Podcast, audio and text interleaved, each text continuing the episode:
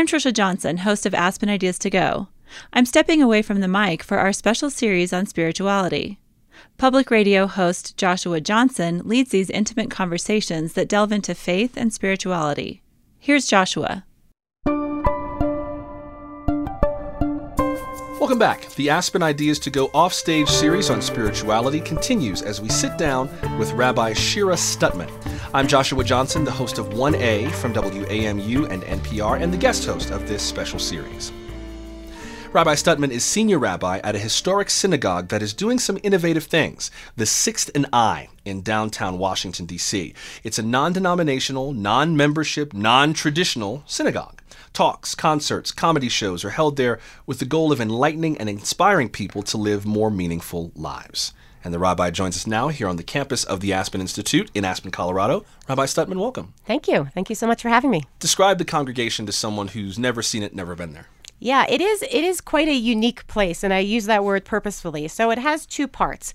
One part is it is an arts and culture center. So we have book talks and podcast recordings and concerts and comedy shows, bringing in people from all around the country, sometimes all around the world, to sort of teach their ideas um, and engage in sort of um, conversation with the Washington community, secular people of all faith or no faith at all. The other part of Sixth and I is that it is a spiritual community. It is a Jewish community specifically for people in their 20s and 30s. It'll come as no surprise to anyone that DC has a huge population of people who are young and often quite idealistic and come to DC um, for their first few jobs. And, and our goal is to help them lead more meaningful spiritual lives during their time in DC and then beyond. Has Sixth and I always been this kind of, as you put it, unique congregation, or has it evolved over the years? It, the, the, the, the building itself has a great story story. Uh, the building was built approximately 110 years ago as the second home of Adas Israel Synagogue, which is still in, based in Washington, D.C.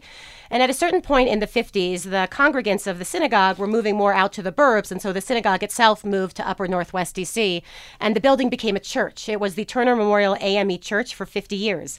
And at a certain point, those parishioners were moving out to the burbs as well. And the church was trying to, uh, the, the leaders, the church leaders were trying to sell the building so that it would become another house of worship, but there were no takers. And so uh, instead, the building went under contract to become a nightclub. If you ever step foot in Sixth and I, you will see it's a gorgeous building. It would have been a great nightclub. It is a better house of worship. And so, thank God, three Jewish philanthropists found out about this building and they just bought it. They had no idea what they were going to do with it. And so, little by little, over the last 15 years or so, Sixth and I has become what it is today, which is, as I said, both this arts and culture center and also this sort of contemporary synagogue. How long have you been at Sixth and I? So I'm the first rabbi at Sixth and I. I've only been there about eight years. When Sixth and I first opened, as I said, they had no idea what they wanted to do with this building, and so they started with um, the book talks and every once in a while a concert. And there were itinerant rabbis that would come in and and lead services there. But at a certain point, uh, we realized that again, because of this large population of young adults who are not connected to any of the more traditional synagogues, it was important for them to have a place to call their spiritual home. And so I came on board, and we started growing the community in about 2010. 10. I know it's still a fairly new congregation, but have you noticed any changes or any cycles in terms of who shows up to synagogue, different times of year, different times of the week? Uh, it's over the course of the life of Sixth and I? It's such a great question. So, yes, we've noticed a few different. Uh, they're not really challenges, they really are opportunities. So, for instance, one of the things that we're noticing is that we had this idea, it was so naive in retrospect, that we would ha- be a spiritual community for people in their 20s and 30s, and then they would leave DC. But it turns out people are not leaving DC. The young Jewish couples, young Jewish individuals are settling in the city. And so all of this, the, these people that we thought would come in and then leave are actually coming in and staying. And so little by little, the average age of our population is inching up, even as we continue to welcome in the younger people, the people that we call the quote unquote old people, meaning the ones who are like 39 years old, right? Those people are, are sticking around. i am 38, so I, I, don't know how I'm supposed to feel hearing I'm that. I'm 45, personally. and I'm one of the oldest people at 69. so um, it is very, very funny. We'll um, park our walkers at the door. Right. It, it, does keep me young. I say that all the time, and it's factually true. Um, the other thing, of course, that changed is that uh, when Sixth and I started, you know, um, one of our, our, our, our, primary core values has always been welcoming in people. Doesn't matter if you're Jewish or not, or half or a quarter, or it doesn't matter who you are, we want to welcome you into our space. Um, but when Sixth and I first started, Obama was president. And so the city had a very different feeling. And so the people who we welcomed into our space tended to be more progressive, more liberal. And it was just easier for us to say, oh, sure, everyone is welcome because everyone was more like us. So, you know, a few years ago, there was a big surprise, at least for me, I think for other people in DC as well, when the administration changed. Um, and so Sixth and I has had to change as well. Um, and so we've had to evaluate what it means to be a welcoming community. And if we want to welcome everyone, how does that include welcoming people who are supporters of the current administration? What does that look like in practice? Has there been a real big change that had to happen? Was it a series of little subtle things. What surprised you the most about making that transition? So um, there were a few things that needed to happen. So first of all, once the uh, the election happened and we knew that the administration was going to change, there was a tremendous amount of fear uh, specifically in the Jewish community and specifically among a lot of millennials that hadn't um, experienced anti Semitism themselves. Um, and so after uh, the march in Charlottesville, we started to have to change how we talk to people about anti Semitism specifically and about um, the potential challenges of the new, um, of the new administration. I think that so one of the things we had to we started to do was the rabbi started to talk about politics from what we call the bima, from the pulpit more often. And that made some people uncomfortable. People who are more conservative in their orientation and their politics, it made them more uncomfortable it made them uncomfortable. And so we as an institution had to get used to the idea that we knew we were going to be making people uncomfortable with some of the words we were saying from the pulpit, but we were going to say them anyway because we believe that the Jewish religion, the Jewish civilization, um, commands us to speak out against injustice. And so we were going to continue to say that. So for the first time, Sixth and I was acknowledging your, people are going to hear this, they're going to hate it, and we're going to be able to tolerate that. It's going to be okay. So that was one way we changed. We actually started a special affinity group for our Republican Jewish congregants. Really? Yeah. It's called Lean Right um, which is great. It's lean right, and then the subheading is for the elephant in the room, which I think is incredibly clever. Um, you know, because, I can picture it. It's perfect. Right? No, it's right. great. I didn't come up with it. Someone else did. You know, um, the Jewish community, the non-Orthodox Jewish community, tends to be more progressive, and so there were a number of um, young Jews in Washington who felt that they had no spiritual home because everywhere they went, some rabbi would be talking about immigration, some rabbi would be talking about vulnerable populations or the queer community, or, and so we started an affinity group so that those people could get together, talk about the ideas that were important to them, but also still be part of our larger spiritual community. And so, thank God, a lot of those people stuck around. Like, we didn't lose a lot of those people. And nowadays, if they come to services and one of the rabbis speaks about politics, they'll they they know what to expect right they know what's coming and they might roll their eyes a little bit at us but they're still part of our larger of our larger community well what are the baseline foundational connections among everybody at Sixth and I? Are there certain things that your congregation tries to focus on beyond politics, beyond the culture wars, beyond the issues of the day, to try to make sure people kind of stay together, that they still view themselves as one congregation and don't start to pull apart along fault lines? Yeah it's a it's really a great question. I mean, like on the one hand, I want to be cynical and I want to say, you know, there's that old sort of cliche two Jews, three opinions. You know, I'm sure I'm sure we're not the only culture that has that. You know, as, as part of so. Um, but I do think that what keeps us together as a community is um, is our is our core belief that practicing leading a, a, jewish life i would say a spiritual life but like my language is judaism right leading a jewish life can increase meaning can create a meaningful life for you and that life of meaning will ripple out to the people that you interact with. And that is true whether you are a progressive or whether you are, you know, a Democrat or a Republican or whoever you are or a radical. This idea that practicing in a faith-based community can really lead to a life of meaning for yourself and a life of service for others. And that's something that we all, well, we all teach and we try, we aspire to at Sixth and I, even if we don't all do it perfectly. How much have the last few years, particularly with the growth in Sixth and I, forced you to grow spiritually? Where has your walk with God changed or evolved in the last few years? so there's so many the reason that i'm hesitating is there are so many stories that i want to tell you right now but most of them are in rabbinic confidence so i can't. Oh and don't tell me anything no, you I can't tell me. of course i will yeah, not. I just... but what i want to say is i have um, evolved in tremendous ways. First of all i have found my I have I have become reconciled with the idea that not everyone is going to love everything I say, and that what it means to be a faith leader is that sometimes you have to act um, as um, sometimes you have to uh, spur people onto action, right? To afflict the comfortable and to comfort the afflicted. That's what we do. And so over the last few years, I've been uh, doing a lot more of afflicting the comfortable. And a lot more of comforting the afflicted. We deal with all these young people who came to DC. They were so idealistic about government and about the possibilities, you know, and then all of a sudden everything shifted under their feet. So um, I have I have had to evolve in terms of sort of my willingness to to take risks and say what I think needs to be said to our community. Um, I've also had to be able to tolerate um, disagreement. Right there are some. There was um, someone that I was just speaking with last week who is a sixth denier who was lobbying against uh, against the Violence Against Women Act um, on Capitol Hill, and it wasn't that I didn't say to this person, I, I think we might want to talk about that. But it was that I had to say, I had to say in my mind, this person came to talk to me about something else that was going on in their life. And so I'm not, I can't double down on the political part of the conversation, even as it even made me feel a little bit nauseous inside. Um, so I've had to um, practice compassion for everyone.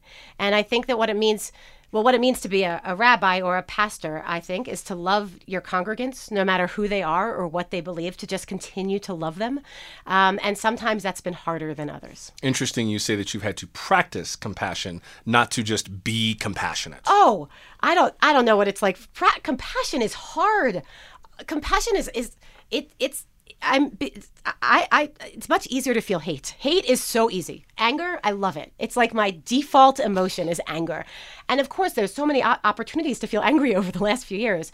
And so instead what I've been practicing is compassion and just trying to understand uh, what makes people tick, why they are the way they are. By the way, Uh, to, to, to, be very like sort of a little bit cynical about this i think that what will change the political dynamic in america is practicing compassion for everyone right i think that what might bring us back to a more love filled administration will be more americans treating each other with compassion so i think it's like a win-win. I think it'll be good for sort of more progressive politics, and I think it's good for humanity as well. Is there something specific from the Jewish faith? I know all of the Abrahamic faiths talk about compassion in some form, many and faiths beyond that. Is there something specific from your Jewish faith, from your Jewish walk, that helps you conceive of compassion, practice compassion? Is there something specific you turn to? Oh, every single day. So there are a few different texts that I turn to all the time. One is goes back in the book of Genesis. Um, the the text reads that we were all created in God's image, right? Each one of us was created b'tselem Elohim, as we teach. We were all created in God's every single person. So now you can think of someone who you really who is the person in this world. I won't ask you to say it. Who you really believe? No, there's no way. But as Jews, we are commanded. No, no, that person too has God in them. So your job is to find it. Um, we are also, one of the ways we understand God in Judaism is that um, our responsibility is to walk in God's ways in the world. And God, everywhere in the Hebrew Bible and in all of our texts, um, we are taught that God is a God of compassion. On the high holy days, on the Jewish festivals, we there is a specific prayer that talks about God as a compassionate God. So if we know that God is compassionate and that we are supposed to be like God, we are created in God's image, then it just follows very logically that we too are supposed to be compassionate. Um, I think that the Jewish uh, people as, as a culture, um, sometimes I think because of our own trauma, um, there are there are, are, are, moments when I felt like um, it's harder for us to have compassion for ourselves, you know, and often for and for others as well. This is not like a, a sweeping generalization, but I've just seen this in places. You know, we're always striving and growing and learning and doing more, and that but to, to pause and just have compassion for the self and for the other is a little bit more of a growth area. And so that's something I've been working on and trying to help the, com- the community do too. Before I let you go, I do want to talk to you a little bit more about the way that you're working with young people. You spend a lot of time, as I understand it, with young people before marriage. What are you finding that couples are asking about, struggling with, uh, thinking about, thinking they know and don't really know before marriage these days? What are the what are the top topics that come up?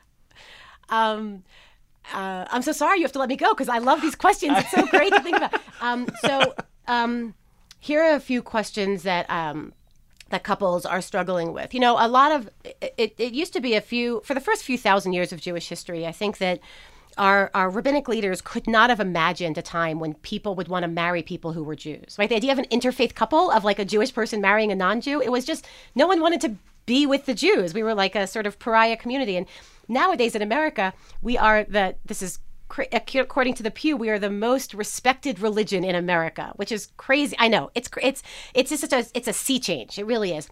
Um, and so the intermarriage rate between Jews and people of other or no faiths is 74% among um, non Orthodox Jews. So, one of the issues I'm dealing with with a lot of these um, couples is what does it mean to le- lead a spiritual life, a meaning filled life, even if both partners aren't Jewish, if more than one faith is being practiced in the house, if the house is more cultural and less like sort of um, religiously oriented. So, that is, an, you know, I am the rabbi. So, this is one of the things they would come to talk to me about is sort of what is meaning going to look like in the house going forward. Um, I also think that for a lot of couples, and I'm saying this as someone, I'm about to celebrate my 20th anniversary next week. So congratulations! Thank you very much. So that maybe this is also like my own, you know, for, uh, for my own life, my own experience. But I think a lot of couples, um, by the time they get to um, to me. Now, remember, I think DC is one of the latest marrying ages it's among cities in the country. Um, like people get married much later in DC, um, and uh, Jews tend to get married a little bit later because of the education. Jews tend to have higher education rates. So I'm often dealing with people who have been together for five, six, seven years by the time they get to the chuppah, as we say. Um, and so they've sort of settled into some of the patterns of longer married couples. And so we talk a lot about communication and keeping a relationship exciting, you know, even three, four, seven years in. And that's an issue that I think is really um, is live in their minds. And of course, then we talk about children and we talk about all of those. Since young Jews and young couples in general are staying coupled longer before they marry, do you find that young Jews in your congregation are rethinking marriage or rethinking the necessity of it, or do they still want to be married? Well, look, I yeah the what they the people that I'm working with still tend to want to be married. Like I haven't I haven't dealt with a lot of couples personally at, at Sixth and I who are having children without getting married. There's been a few here and there, but it's very much the minority um, for the people I deal with. Yeah, there's still the people that I'm working with still see marriage as something that's important to them. I wonder if by way of wrapping up we could could take on the question that I think every faith leader hears in any time of discord or difficulty, particularly because you have such a young congregation, yeah. either from young adults or from their parents. Are we going to be okay? Are my kids okay? Are they doing all right? Are they getting their questions answered? Are they taken care of? Like, are we going to be all right? I imagine that comes up a lot as a faith leader these days. How do you answer that, at least for the folks at Sixth and I today? So is the question: Are we going to be okay as like a community? Yeah, is are are the folks at Sixth and I doing okay? I um, I think that's a really deep question because I think as a faith leader, my job is not to lie to them. Right? I can't pretend that it's all going to be okay. Um, and it's also, um, I do think part of my job is to con- continue to be hopeful. You know, one of the lines that I love is, you know, as a Jewish people, you know, we don't we don't have the luxury of despair. And so the question, are we going to be okay? The answer is yes but only if we do the work together. And I think, you know, to me, that's the most important, uh, one of the most important parts of what it means to be Jewish is that we have a responsibility to the world. So, yeah, we will be okay if we make things okay together as a community. Shira Stutman is senior rabbi at 6th and I, a historic synagogue in downtown Washington. Rabbi Stutman, it's been a pleasure. Thanks for talking to us. Yeah, thanks so much, Joshua. I'm Joshua Johnson, the host of 1A, a national news program produced by WAMU Public Radio in Washington, distributed by NPR. Make sure to subscribe to Aspen Ideas to Go wherever you listen to your podcasts. You can follow at Aspen Ideas all year round on Twitter and Facebook. The Aspen Institute is a nonpartisan forum for values based leadership and the exchange of ideas. Thanks for listening.